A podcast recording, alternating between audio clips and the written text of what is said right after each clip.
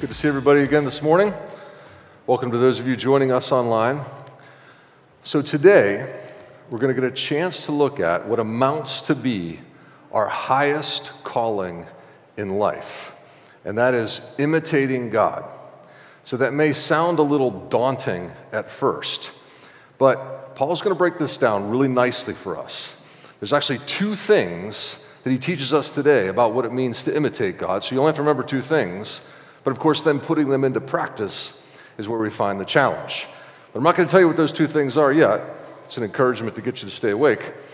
But I also think it's important before we dive into those that we look at the context from which we're starting here. So, for the past two weeks, Paul has been focused on the third person of the Trinity, the Holy Spirit of God, and the role that the Holy Spirit plays in our lives, how he was given to us as a gift the moment that we placed our faith in Jesus and we were born again.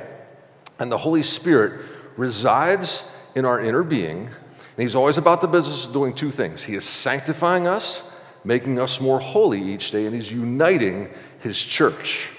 And what we learned is that we must not grieve the Holy Spirit of God. In many ways, this passage has helped us appreciate that God is in a relationship with us. You know, if you think about the loved ones in your life, we try pretty hard not to grieve or hurt them because we care deeply about them. But sometimes because we can't touch, we can't smell, we can't hear, we can't see God, we don't realize that He is in a relationship with us and He desires to be in a relationship with us. And so we really need to start appreciating this personal intimacy with God that He wants with us by desiring to not hurt Him so that we don't grieve the Holy Spirit of God. And that happens whenever our behavior is characterized by that list Paul gave us up there in orange. We looked at this last week bitterness, wrath, anger, clamor, slander, and malice. It hurts the Holy Spirit whenever we behave that way. He doesn't leave us, but there's a distance of sorts that happens just like whenever we hurt one of our friends. There's a distance that's there. And so Paul exhorts us don't grieve the Holy Spirit.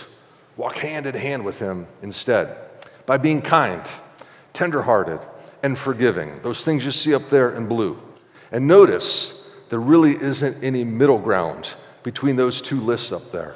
We're either walking in step with the Holy Spirit or we're grieving him. And far too often, we grieve him.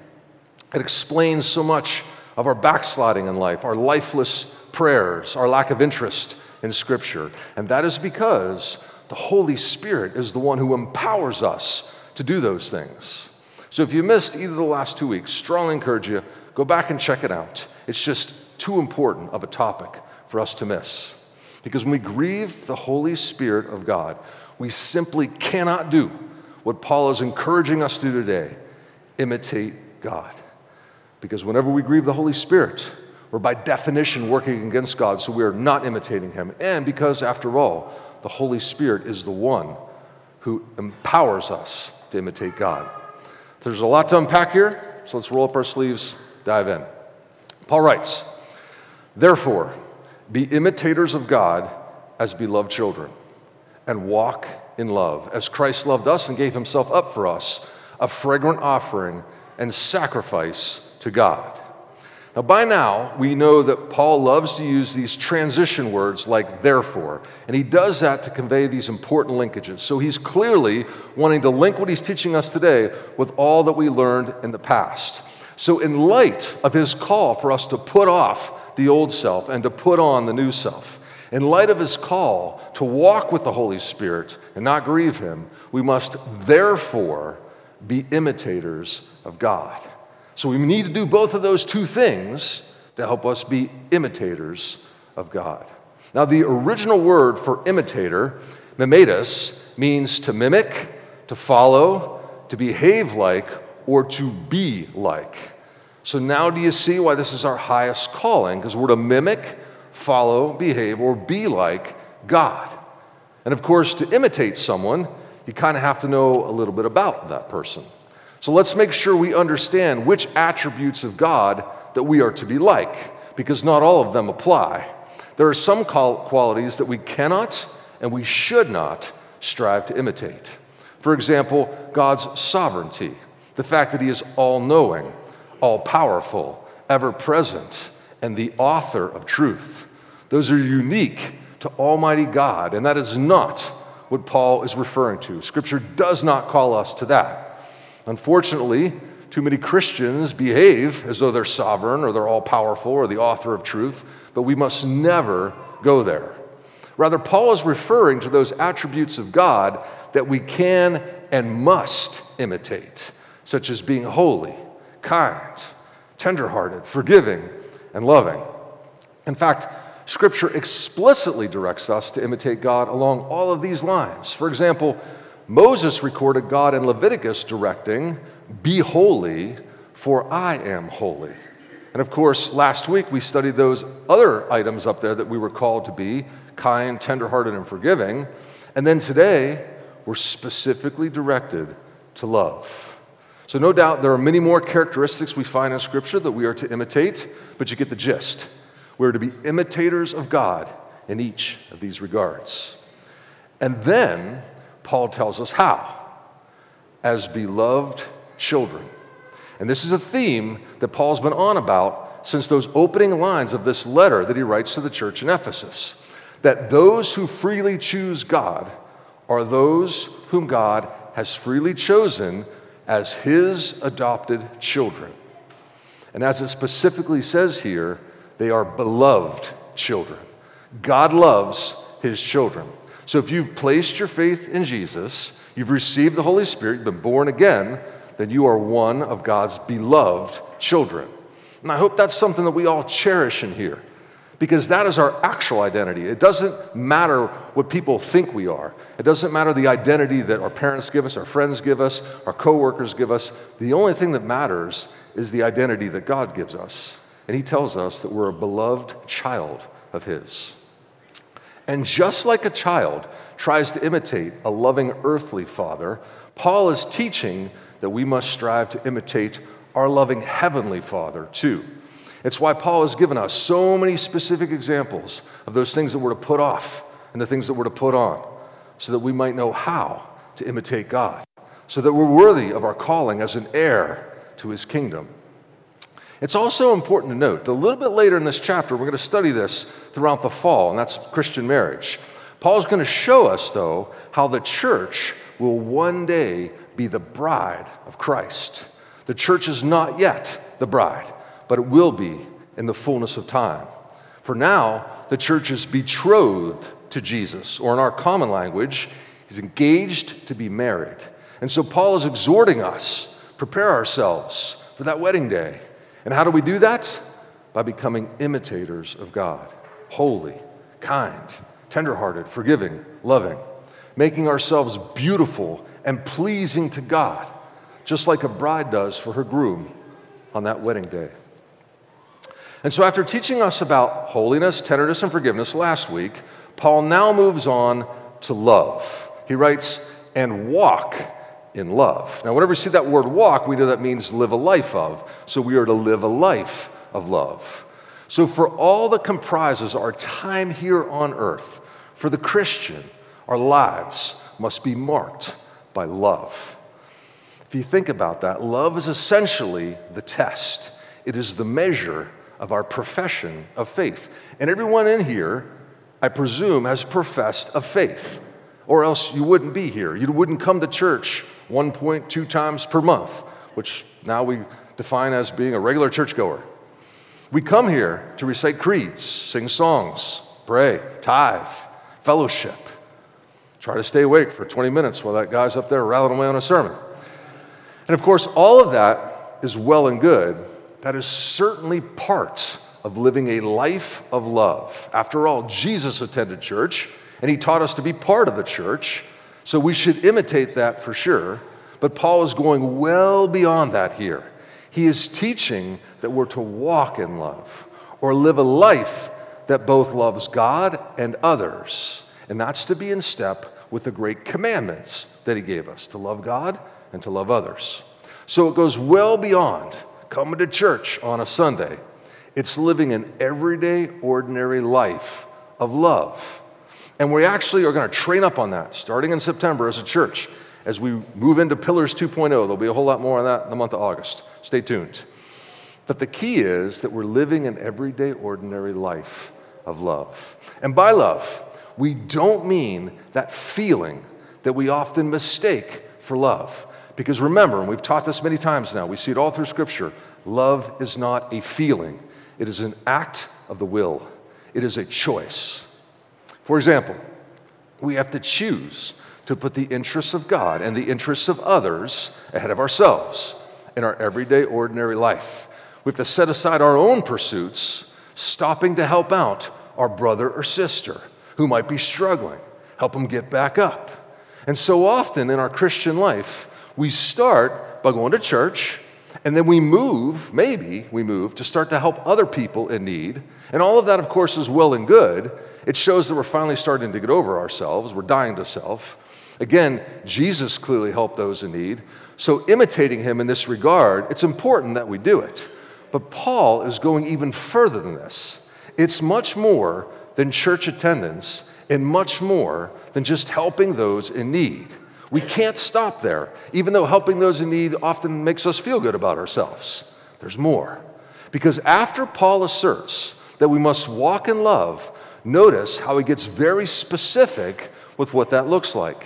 He writes, As Christ loved us and gave himself up for us.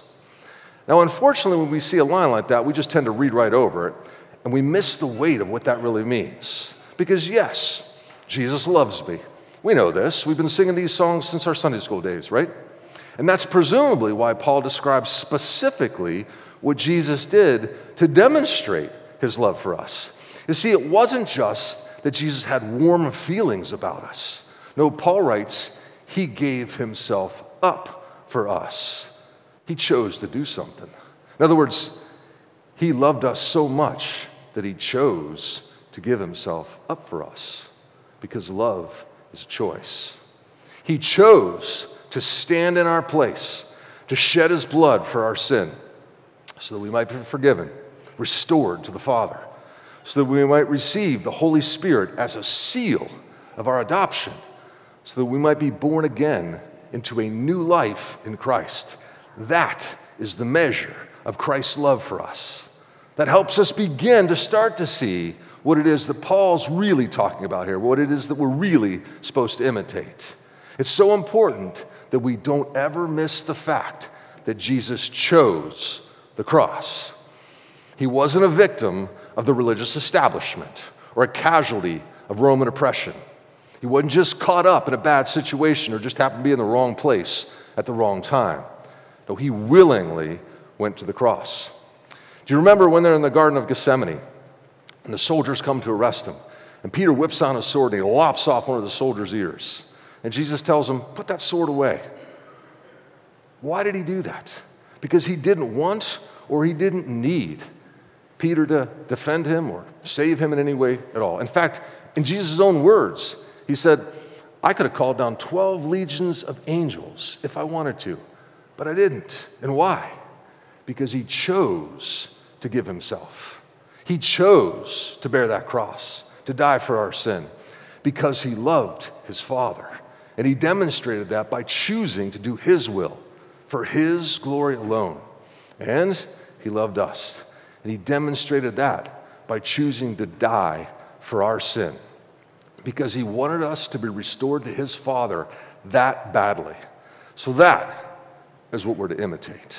We're to choose to live a life of love like that by loving God, by putting His glory above our own, and by loving others, by desiring that they be restored to the Father as badly as Jesus desired it.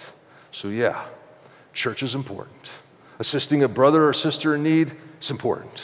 But do you see how Paul is talking about something so much more here? He isn't talking about us imitating Christ by walking in love, just as he did. He isn't just focused on the way we interpret that. He actually wants to be really clear that we understand we are to imitate Christ, to walk in love, just as he did.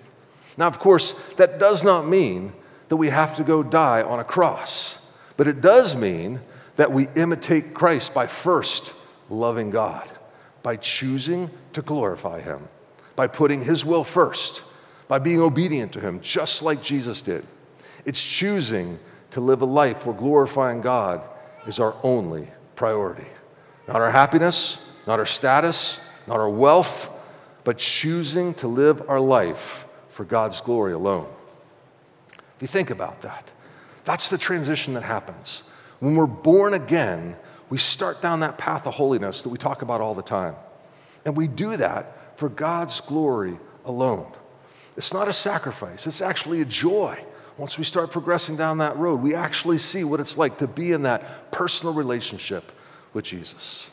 And then, second, we imitate Christ by loving others, by desiring that they are restored to the Father as badly as Jesus did. That's why he chose the cross, to restore God's children to their loving Father. So while we most likely will never be asked to go to, a di- to die on a cross, we are called to restore God's children. How? By sharing the gospel message with whoever God places in our path. That's how we love them. Think about that. Fulfilling our great commission to go and make disciples, just like Jesus did. That's why he came, so that they might place their faith in Christ, be born again, and be restored to the Father. And then that they might go make disciples. So that's the ripple effect that happens from a handful of disciples to 2.5 billion believers today. That's how we imitate God as beloved children. That's how we walk in love, just like Jesus did. That is the something more that Paul is on about here. That's the model he has in mind. And to hammer this point home in no uncertain terms, Paul explains what actually happened on the cross. Jesus became a fragrant offering and sacrifice to God. By using this language, Paul points us back to Christ being the fulfillment of all the law and all the prophets. You see, back in Old Testament times, before Jesus, there's only one way to have your sins forgiven, and that was to sacrifice an animal. We remind ourselves of this fact every time we take communion together. We use those words from the writer of Hebrews that there's never been the forgiveness of sin without the shedding of blood. And that is a truth we find in Scripture. So, how did this work back in the day? Well, if you wanted your sins forgiven, first, you had to offer up a perfect, unblemished animal. We'll say a lamb. The priest would then place his hand on the animal's head to symbolically indicate that your sins were transferred now to that animal. Then the animal was slayed, and the priest would then take the animal's blood to the innermost sanctuary of the temple where he would pour it out all over the altar, signifying that the animal had paid the penalty now for your sin. Then the priest would take the animal's body to the altar on the outer courts of the temple, and he would burn it so that a fragrant aroma would ascend to the presence of God. Noah did that very same thing as soon as the waters finally subsided. He built an altar, burnt clean animals as an offering to God, and scripture says when God smelled the pleasing aroma, he made one of his major covenants with man by saying, I will never again curse the ground because of man. That's what Paul means when he describes Jesus giving himself up for us with those words a fragrant offering and a sacrifice to God. Because that's exactly what happened when Jesus chose to give himself up for us. He was that unblemished, without sin, perfect offering, the Lamb of God who takes away the sin of the world. So, just like the sacrifices in the Old Testament, he took on our sin. They were transferred to him. And then he was slayed on the cross, where his blood was shed to atone for our sin. In other words, he paid the price for your sin and for mine, just like those animals did back in those Old Testament days. But unlike Old Testament sacrifices that had to be performed time and time again, Jesus' sacrifice was the last one. It only happened once. That's why from the cross, before he died, Jesus declared, It is finished. God doesn't require a blood sacrifice anymore. Jesus atoned for all sin, past, present, and future. And why did he do it? Because he loves his Father and glorified him no matter the cost. And because he loves us, because he wanted us to be restored to the Father. And that's exactly what we are to imitate. Glorify God no matter the cost in our life. And second, helping all those God places before us to be restored to the Father by making disciples. That's what walking down that path to holiness, hand in hand with the Holy Spirit, is all about. That is what He's empowering us to do, to imitate God. So, yeah, we got to go to church. Yeah, we got to help our brothers and sisters out who are in need. But we can't stop there. We cannot be satisfied with that. We must get our eyes off of ourselves and make God's glory our sole priority. And we must do as Christ did and commanded us to do to go and make disciples of all nations, baptizing them in the name of the Father, of the Son, and of the Holy Spirit, so that God's children can be reconciled to their Father. That's how we walk in love. That's how we imitate God, just like Jesus did. Let's pray.